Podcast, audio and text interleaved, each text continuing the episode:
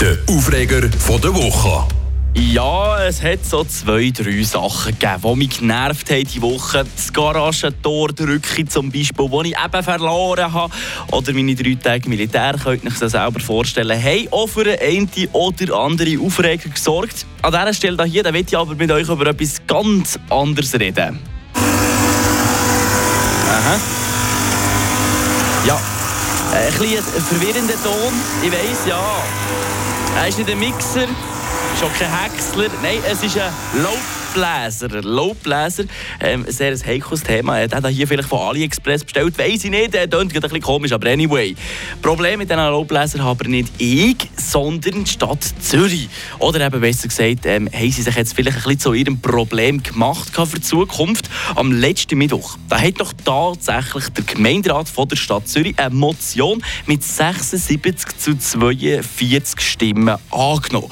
Das in der ganzen Stadt Zürich nur noch von Oktober bis zum Dezember bläsert werden darf. Und sonst wird man direkt von der Polizei büßt. Also so stellen sie sich die Umsetzung dann irgendwie vor. Das ist noch nicht ganz klar, ob man das so umsetzen kann. Bei der Stadt selber, da gibt es übrigens eine Ausnahme dazu. Die haben noch Zeit bis ins 24 hinein, ihre Verbrennungsmotoren auf elektrische umzustellen. Sprich, es geht bei dieser ganzen Debatte um einen Lärm, der Zürcherinnen und Zürcher da massiv stört und belastet in ihrem Lebensraum, den sie haben, in ihrer Stadt, die vier 100'000 Leute leben.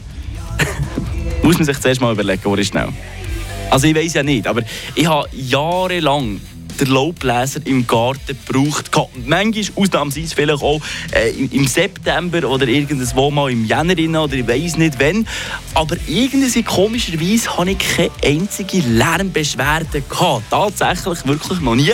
Liegt aber halt eventuell auch ein bisschen daran, dass ich auf dem Land lebe und man dort eventuell ein anderes Gehör für Lärm hat.